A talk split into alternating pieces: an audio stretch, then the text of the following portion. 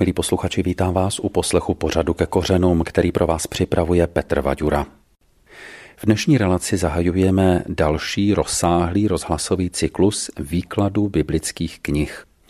Před námi je novozákonní spis nazvaný První epištola korinským – tuto knihu budeme vykládat s mým dnešním hostem a doufám hostem i našich dalších pořadů, kterým je doktorant na Evangelické teologické fakultě Univerzity Karlovy v Praze a současně učitel Evangelikálního teologického semináře v Praze Jiří Bukovský. Jiří, vítej ve vysílání. Dobrý den. Dobrý den. Dnešní pořad je pořad úvodní, ve kterém budeme mluvit o epištole, o autorovi, o tématech, která tento list otevírá ale přeci jenom bychom na začátek přečetli alespoň úvodních devět veršů listu korinským.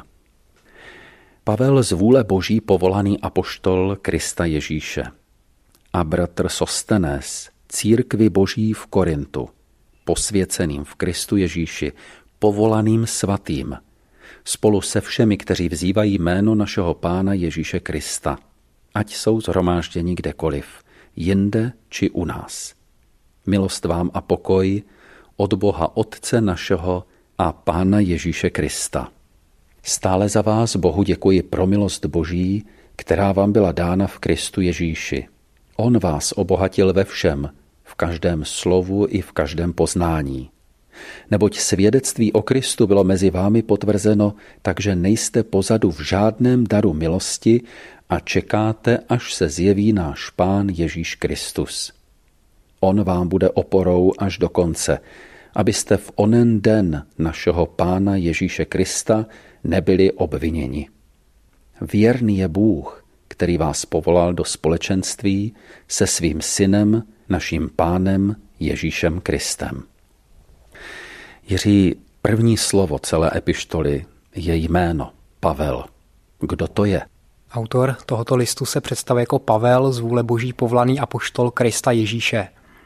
Pavel je postava, kterou známe z raného křesťanství a zřejmě postava jedna z nejvýznamnějších vůbec postav novozákonní doby, autor řady epištol, který tvoří základ nového zákona a člověk, který nesl zásadní význam pro formování a šíření raného křesťanství. Někdy bývá Pavlovo autorství u novozákonních epištol, které jsou podepsány jeho jménem spochybňováno. Je tomu tak i u epištoly korinským, anebo tam se badatelé zhodují na tom, že skutečně Pavel je autorem tohoto listu? Ano, toto je hodně diskutovaný problém a diskuze stále probíhá, které epištoly jsou skutečně Pavlovým dílem, které epištoly jsou pouze podepsány jeho jménem, nebo zda všechny epištoly jsou skutečně Pavlovy. Co se týče listů do Korintu, prvního i druhého, který v našich biblích máme, tak autorství Pavla se v zásadě nespochybňuje.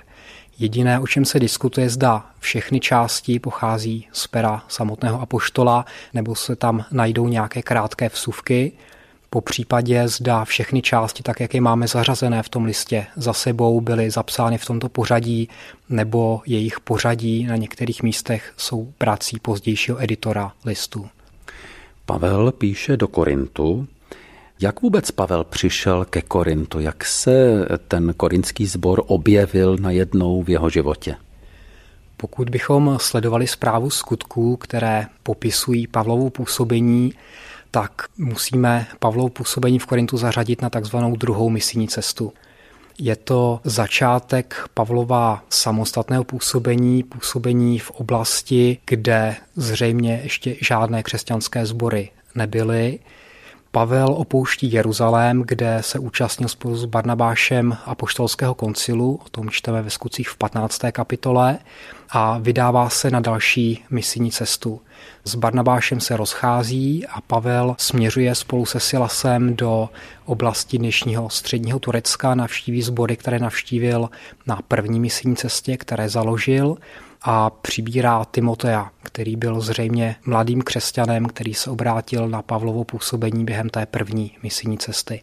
Potom ve skutcích 16. kapitole máme popsáno období, kdy se zdá, že Pavel a jeho tým hledají cestu, kudy se dál vydat, jakým směrem napnout své síly a tohleto hledání, kdy dvakrát čteme o tom, že Bůh nebo boží duch Pavla nějakým způsobem zastavil ve směru, pro který se rozhodl, končí viděním muže z Makedonie. Pavel má vidění, možná sen, ve kterém vidí muže z Makedonie, který ho prosí, aby jim přišel pomoci a Pavel to bere tak, jak to ve skutcích máme popsáno jako boží pokyn, aby nasměroval svou misi na evropský kontinent. Makedonie, dnešní severní Řecko, bylo vlastně první místo na evropském kontinentu, které Pavel navštívil a kde začal svoji službu. Nejprve je to město Filipy, potom Tesalonika, Beroa, dále směřuje do Atén, odkud pokračuje do Korintu, zatímco vysílá Timotea zpátky do Tesaloniky. V Korintu zůstává zhruba dva roky. Je to vlastně první místo, kde se mu podaří zůstat delší dobu, zatímco v Tesalonice nebo ve Filipech musí to místo opustit velmi rychle, tak v Korintu je mu dopřáno působit poměrně dlouhou dobu a zřejmě je to jedno z nejpříjemnějších období Pavlovy služby. Co o tom jeho působení v Korintě víme? Zprávy o Pavlově působení v Korintu spadají do dvou kategorií, tak jako u Pavlova života vůbec. Prvním zdrojem jsou informace ze skutků apoštolských, druhým údaje ze samotného listu. Lukáš, autor skutků, vypráví o Pavlově působení v Korintu, kdy začal znovu působit nejdříve v synagoze, po nějaké době došlo znovu ke sporům s místními židy a Pavel byl předveden před místodržitele pro konzula Gália, tohoto Gália známe z dějin. Byl to bratr Seneky, známého římského autora a filozofa. A tento Gálio, když slyšel, o co jde v té Pavlově záležitosti, tak řekl, že to není nic, čím by se on měl zabývat, že se jedná o spor uvnitř židovství a že ten on řešit nebude. Díky tomu Pavel získá volnou ruku, může dál působit a čteme dokonce o tom, že v Korintu se obrátil ke křesťanství i představený synagogy Crispus, kterého Pavel jmenuje jako jednoho z těch, které sám pokřtil a Lukáš k tomu přidává informaci, že to byl představený synagogie. Jak Pavel žil, kde bral prostředky na živobytí? To je velmi zajímavá otázka. Nabízí nám zajímavý pohled na to, jak probíhala služba poštola Pavla a nějaké informace skutečně máme. Víme, že v Korintu, alespoň znovu tak, jak to popisuje Lukáš, autor knihy skutků, Pavel se živil svým vlastním řemeslem. Když přišel do Korintu, tak čteme o tom, že se zde setkal s Priscilou a Aquilou, kteří přišli z Říma, byli to židé vyhnaní z Říma císařem Klaudiem, který vypověděl židy z Říma v této době. O tom máme zprávy od sekulárních nebo nekřesťanských historiků. A společně se jednali řemeslu, kterým bylo společné, to bylo šití stanu. Zdá se tedy, že v té první fázi Pavel podporoval sám sebe, vydělával si na život a zřejmě i první kontakty s řadovými občany města probíhaly v rámci jeho vlastního podnikání. Potom čteme, že když přichází Timoteus, který mezi tím navštívil Tesaloniku, aby podpořil ten nově založený sbor, tak přináší jednak nějaké prostředky a umožňuje Pavlovi, aby se naplno věnoval té službě. Takže co se živobytí Pavla týče, má v podstatě dva typy příjmů. Jeden, že je podporován těmi, kteří uvěřili církví, druhý věnuje se vlastnímu řemeslu. Jak vypadala jeho služba, řekněme, misionářská? Tady se nám znovu nabízí řada informací, které jsou spíše kusé. Jedna z možností je, jak jsem již zmínil, že docházelo ke kontaktům v rámci Pavlova podnikání, kdy se stýkal se zákazníky, s dodavateli a dalšími. Potom pravděpodobně byl i zván do domů různých lidí, kde mohl mluvit. Jistě působil v synagoze, jak o tom mluví skutky apoštolů a zřejmě v tomto okruhu ta jeho služba probíhala. Většina badatelů se nedomnívá, že by Pavel kázal příliš na ulicích nebo veřejných prostranstvích, spíše mluví o návštěvách v domácnostech a v rámci kontaktu, které měl a v rámci synagogy. Jak dlouho Pavel v Korintu působil a proč odtud odešel? Podle skutka poštolu Pavel působil v Korintu rok a půl a zřejmě potom ještě nějakou dobu, takže se mluví asi o dvou letech. Co se týče Pavlova odchodu, Nevíme přesně, nicméně Pavel se vydává na cestu zpátky do Jeruzaléma, jede s Priscilou Aquilou do Efezu, nechává je tam a pokračuje dál. Čteme o tom, že učinil slib, že chce být na svátky v Jeruzalémě, ale o přesném důvodu, proč tak činí, můžeme spekulovat. Jiří, my jsme v úvodu listu korinským četli, že autorem je tedy Pavel a bratr Sostenes. Kdo je to bratr Sostenes? Jako odesilatel listu do Korintu, prvního listu do Korintu je uveden Sostenes. Ze skutků víme, že v rámci Pavla přelíčení před Gáliem byl přítomý nějaký Sostenes, který byl řeky zbyt. Je tam představen jako vedoucí synagogy, nicméně většina badatelů má za to, že nejde o tu samou postavu a diskutuje se, v jakém poměru je ten příběh ze skutků k tomu člověku, kterého tady zmiňuje první verš prvního listu do Korintu. Ale on se pak už neobjevuje nikde v listu do Korintu. Ano, toto jméno dál nikde zmiňované není. První list korinským je psán z Efezu, to znamená, pokud je uveden jako odeslatel, měl by být s Pavlem v tu dobu v Efezu. Ve vysílání Rádia 7 posloucháte, milí posluchači, pořad ke kořenům. Předmětem našeho zájmu je první epištola korinským. Naším hostem je Jiří Bukovský. Jiří, co bylo vlastně Korint? Jaké to bylo město? Co o něm víme? Korint bylo v Pavlově době velké a významné město. Bylo to hlavní město provincie Acháje, římské provincie. A bylo to město relativně nové, což zní možná překvapivě, protože víme, že tohleto město hrálo velkou roli i v řeckých dějinách ještě před příchodem Římanů. Nicméně právě v době, kdy se římská říše rozšiřovala a kdy její expanze dosáhla Řecka, tak Korint představoval hlavní město nebo jedno z vůdčích měst Řecka a bylo to město, které vedlo nějakým způsobem odboj proti Římu, takže ve chvíli, kdy Římané zvítězili, tak jedním z konkrétních důsledků bylo i zničení Korintu. V roce 146 byl Korint zničen, vypálen a víceméně toto město mizí na 100 let ze scény dějin. Tedy 146 před Kristem. Ano, 146 před Kristem. A v roce 44 před Kristem je město znovu vybudováno a tentokrát jako římská kolonie. Julius Caesar krátce před svým zavražděním posílá do Korintu kolonisty, propuštěnce, vysloužilce, který město znovu budují jako římskou kolonii. To znamená město, které Pavel navštíví, existuje možná nějakých 90 let.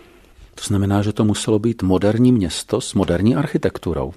Bylo by možné to tak říct, bylo to město postavené podle římských vzorů, stejně tak jeho politické uspořádání, protože to byla římská kolonie, kopírovalo strukturu Říma, to znamená v čele stáli dva muži, kteří byli voleni na jeden rok a pod nimi stála rada těch nejvyšších, jakási analogie římského senátu. Ono se nachází v poměrně strategické lokalitě. Korinskou ší známe, dnes tam je průplav, tehdy tam žádný průplav nebyl, ale přesto to byla dopravní tepna.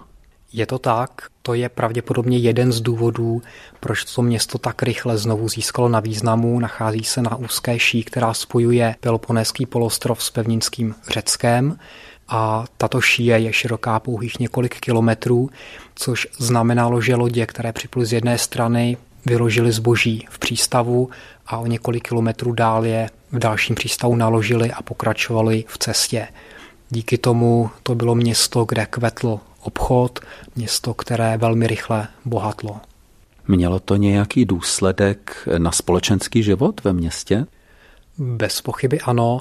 Jak jsem již zmiňoval, Prvními obyvateli nebo těmi, kteří město znovu vybudovali, byli lidé, kteří přišli z Říma nebo z Itálie.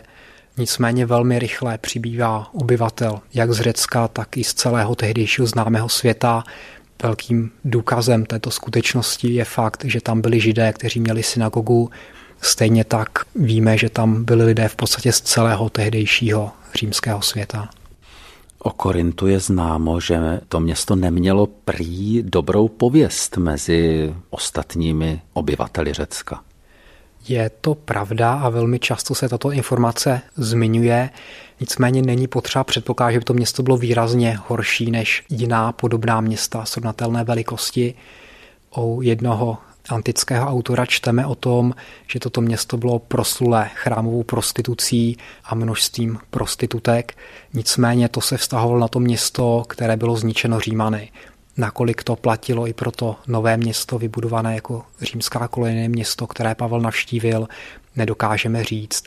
Dá se předpokládat, že jako každé nové město, kde kvetl obchod, kde byl přístav, to bylo město, kde se řada neřestí velmi rychle uchytila, nicméně není potřeba předpokládat, že by to bylo nějak výrazně horší než na jiných podobných místech. V Korintu vznikl poměrně záhy zbor křesťanský nebo nějaké křesťanské společenství. Co o něm víme? Mohli bychom ho nějak charakterizovat? V zásadě je možné říct, že o korinském sboru víme víc než o jakékoliv jiné církvi v prvním století. Je to jednak díky zprávám ze skutků, které máme, ale především právě díky tomu, že máme Pavlovu korespondenci s tímto sborem, první a druhý list do Korintu, a z něj se dozvídáme informace o řadě konkrétních problémů, který ten sbor řešil. Máme možnost vidět, jak probíhala bohoslužba v tomto sboru. Máme možnost vidět, jaké problémy řešil ve stavu s okolní kulturou. Maso obětované modlám, prostituce, obdiv k řečnictví, i řada problémů, které se týkaly komunikace mezi apoštolem, jeho týmem a tímto sborem. Víme, že ta komunikace probíhala na obě strany, víme, odkud Pavel informace získával, kdo mu je přinášel, víme, jakým způsobem na ně odpovídal. Takže o tomto sboru skutečně víme více než o jakékoliv jiné církvi v kterémkoliv jiném městě v novozákonní době. Jaké bylo jeho sociální složení? To je velmi zajímavá otázka, otázka hodně diskutovaná, existuje o ní velké množství literatury. V zásadě se dříve předpokládalo, na základě Pavlova výroku není mezi vámi mnoho bohatých, mnoho urozených, mnoho moudrých, že většina toho sboru pocházela z nižších společenských vrstev. To v zásadě platí, nicméně již tento Pavlův výrok naznačuje, že tím, že těch lidí není mnoho, že tam někteří byli.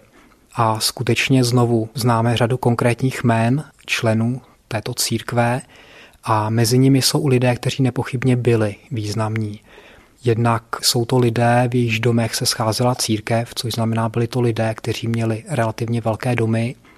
Víme o Krispovi, který zřejmě byl představeným synagogy, Víme o jistém Erastovi, který je zmiňován v 16. kapitole Římanům v rámci pozdravů lidí, kteří pozdravují římský sbor, římskou církev právě z Korintu, odkud zřejmě Pavel píše. A o tomto Erastovi máme informaci, že to byl správce městské pokladny, pokud bychom tímto způsobem přeložili to příslušné řecké slovo. A je dokonce možné, že tento Erastus se v pozdější době stal jedním z hlavních představitelů tohoto města v rámci vykopávek v Korintu se našel nápis, kde jistý Erastus zhruba z této doby mluví o tom, že v době, kdy byl zvolen do úřadu, tak vybudoval dláždění v Korintu. Znamená, že pokud by to byl tento Erastus a to jméno je poměrně vzácné a nápis pochází zhruba z této doby, tak by to byl člověk, který patřil mezi nejbohatší lidi tohoto města. Kde se křesťané scházeli? Můžeme to nějak zrekonstruovat? Pravděpodobně podle všeho, co víme, se scházeli v domech, v domácnostech. Pavel sám zmínil lidi, kteří hostili jeho samotného, zmínil lidi, v jejichž domech se schází církev a nedokážeme říct, zda se církev někdy scházela společně na jednom místě. Pravděpodobně ano, ale o tom příliš nevíme. Spíše víme o tom, že se církev schromažďovala na různých místech. Z toho plynula i řada problémů, které vidíme v rámci listu, jednak co se rozdělení, roztříštění této církve týče, jednak vztahů, které panovaly v rámci těch domácností, vztahů mezi patronem, klientem, mezi muži, ženami, kteří se scházeli vlastně v domácím prostředí, kde se míchaly role, které tito lidé ve společnosti zastávali mimo církev s rolemi, které na sebe brali v rámci křesťanského společenství. Jiří, my dneska známe církev rozdělenou do různých denominací a máme takovou romantickou představu o té první církvi, která byla jedna, jednotná. Ale když tak trošku naznačuješ, jak se v Korintě mohli scházet na různých místech a možná i různé konkurenční skupiny, nedalo by se to trošku přirovnat našim denominacím a různým sborům, které mají každý ten svůj charakter? Každé srovnání je trochu problematická záležitost. Nicméně Myslím, že takové srovnání se nabízí a je zajímavé i poměrně plodné o něm přemýšlet. Bez pochyby naše situace je jiná, protože za sebou máme již 2000 let dějin církve a jednotlivé denominace vznikaly v rámci různých duchovních proudů, hnutí v různých místech. Takže ta situace je jiná, církev je víc organizovaná, má za sebou dlouhé dějiny, každá ta denominace má svůj charakter, svou strukturu.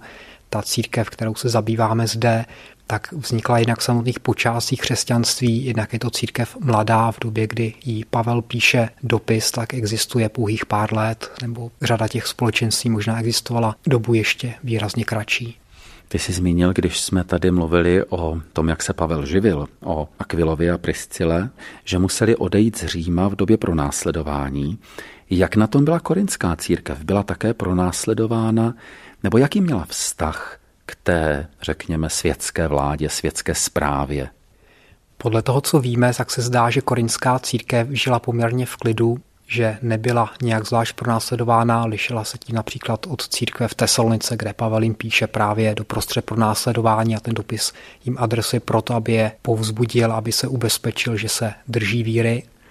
V Korintu o ničem takovém nevíme a zdá se, že i řada problémů, které Pavel ve svém listě do Korintu zmiňuje, vzniká právě jako důsledek toho, že křesťané si žijí poměrně spokojeně, mohou pokračovat v tom dřívějším způsobu života a ty problémy, o kterých víme, zřejmě vychází právě z takovéto klidné situace. Ve vysílání Rádia 7 posloucháte, milí posluchači, pořad ke kořenům. Dnes si povídáme o prvním listu korinským. Naším průvodcem je Jiří Bukovský. Jiří, mluvíme o první epištole Apoštola Pavla Korinským. V Bibli máme ještě druhou epištolu. Nicméně odborníci říkají, že těch epištol mohlo být i více. Tak jak to je? Páté kapitole prvního listu do Korintu Pavel zmiňuje dopis, který napsal před touto epištolou. To znamená, že naše první korinským je minimálně druhým listem, který Pavel do Korintu píše. Nevíme, kolik dalších listů Pavel napsal, které se ztratily, ať už je psal do Korintu nebo do nějakého jiného města. Každopádně toto je upozornění, že nemáme všechno, co Pavel napsal. Nevíme přesně, co Pavel psal v tomto prvním listu do Korintu, který je ztracený.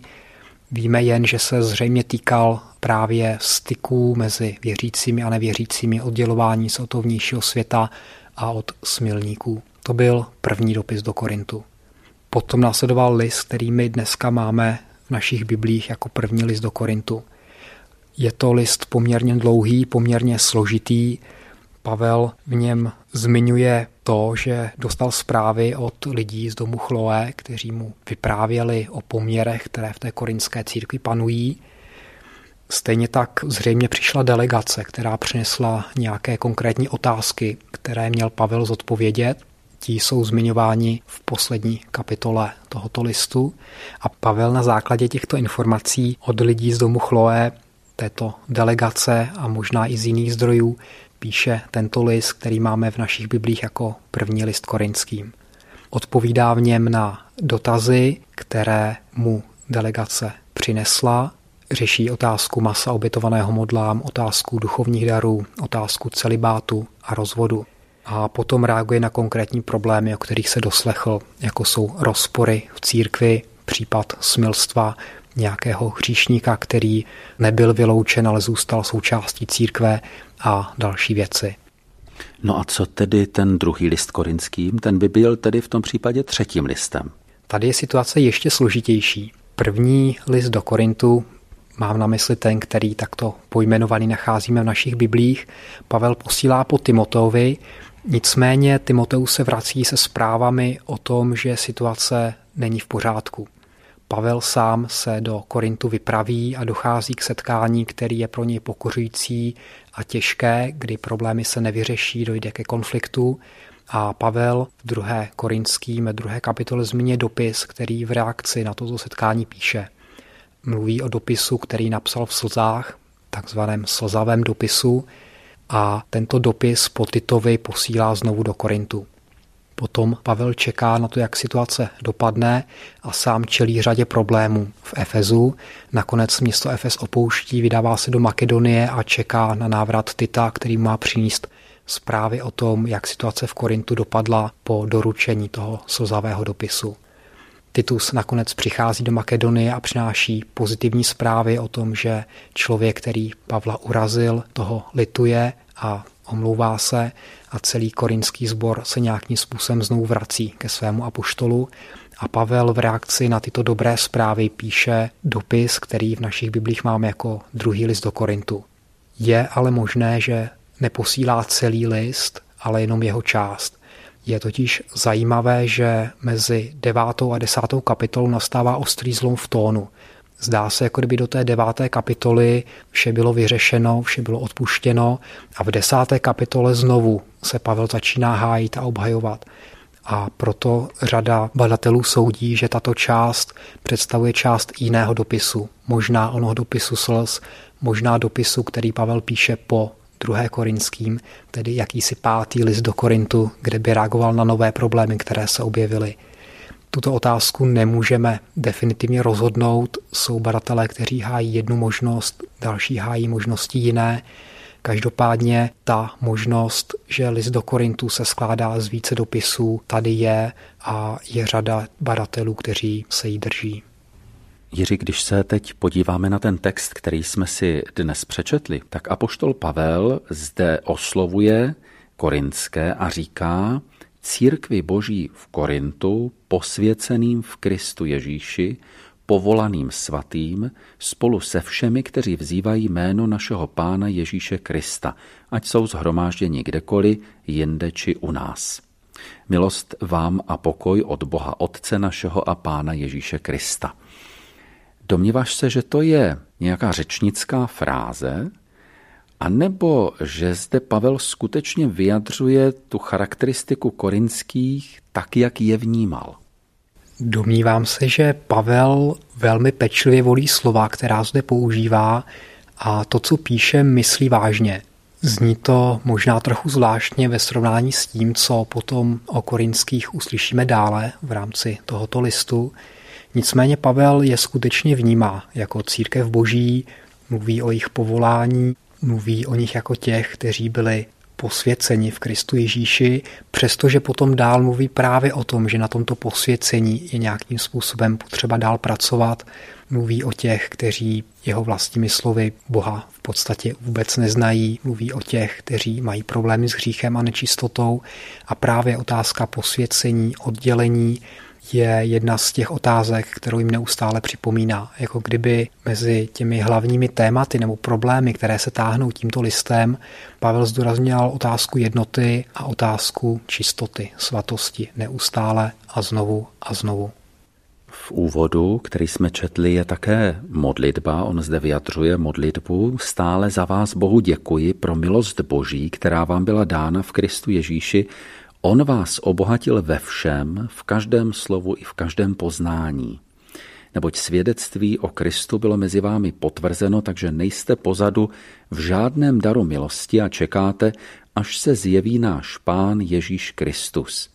On vám bude oporou až do konce, abyste v onen den našeho Pána Ježíše Krista nebyli obviněni.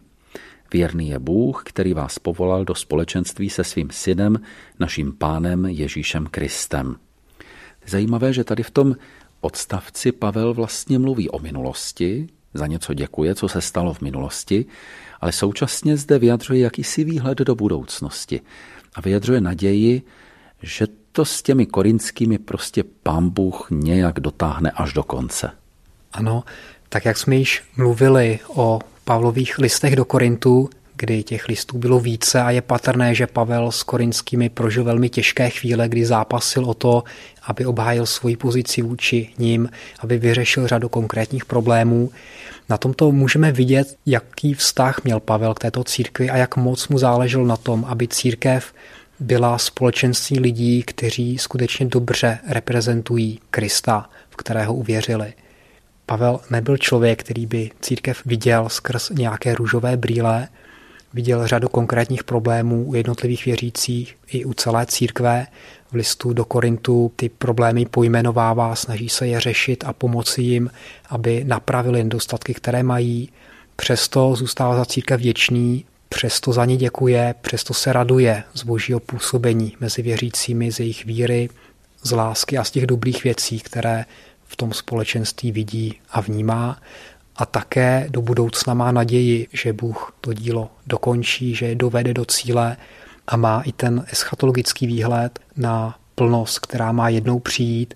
A je dost dobře možné, že řada problémů, kteří korinští měli, spočívala jednoduše v tom, že tento výhled ztráceli, že žili tím přítomným životem, žili v rámci světa, ve kterém vyrostli a který neupustili, místo aby žili s výhledem na Boží království a podle pravidel tohoto království, které měli očekávat.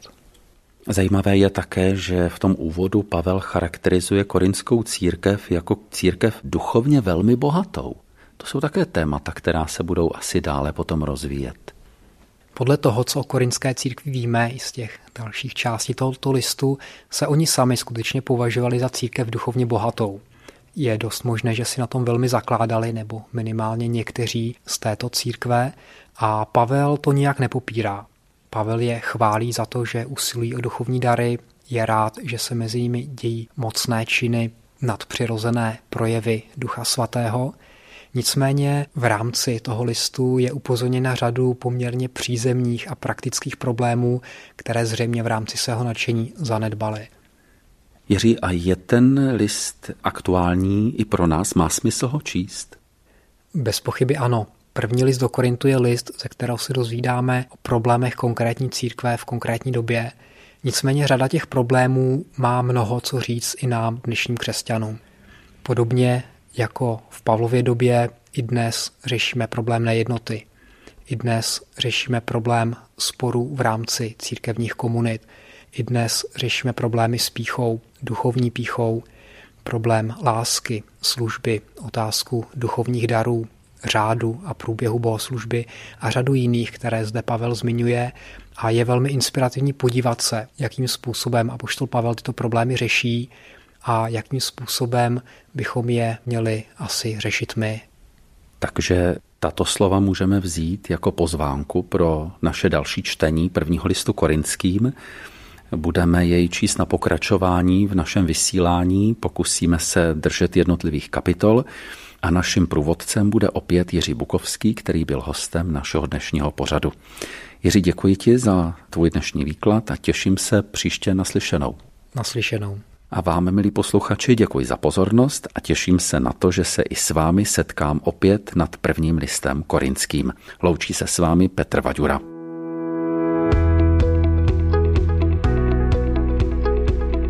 Podcast vznikl na Rádiu 7, které žije z darů posluchačů. Pokud nás budete chtít podpořit, budeme rádi.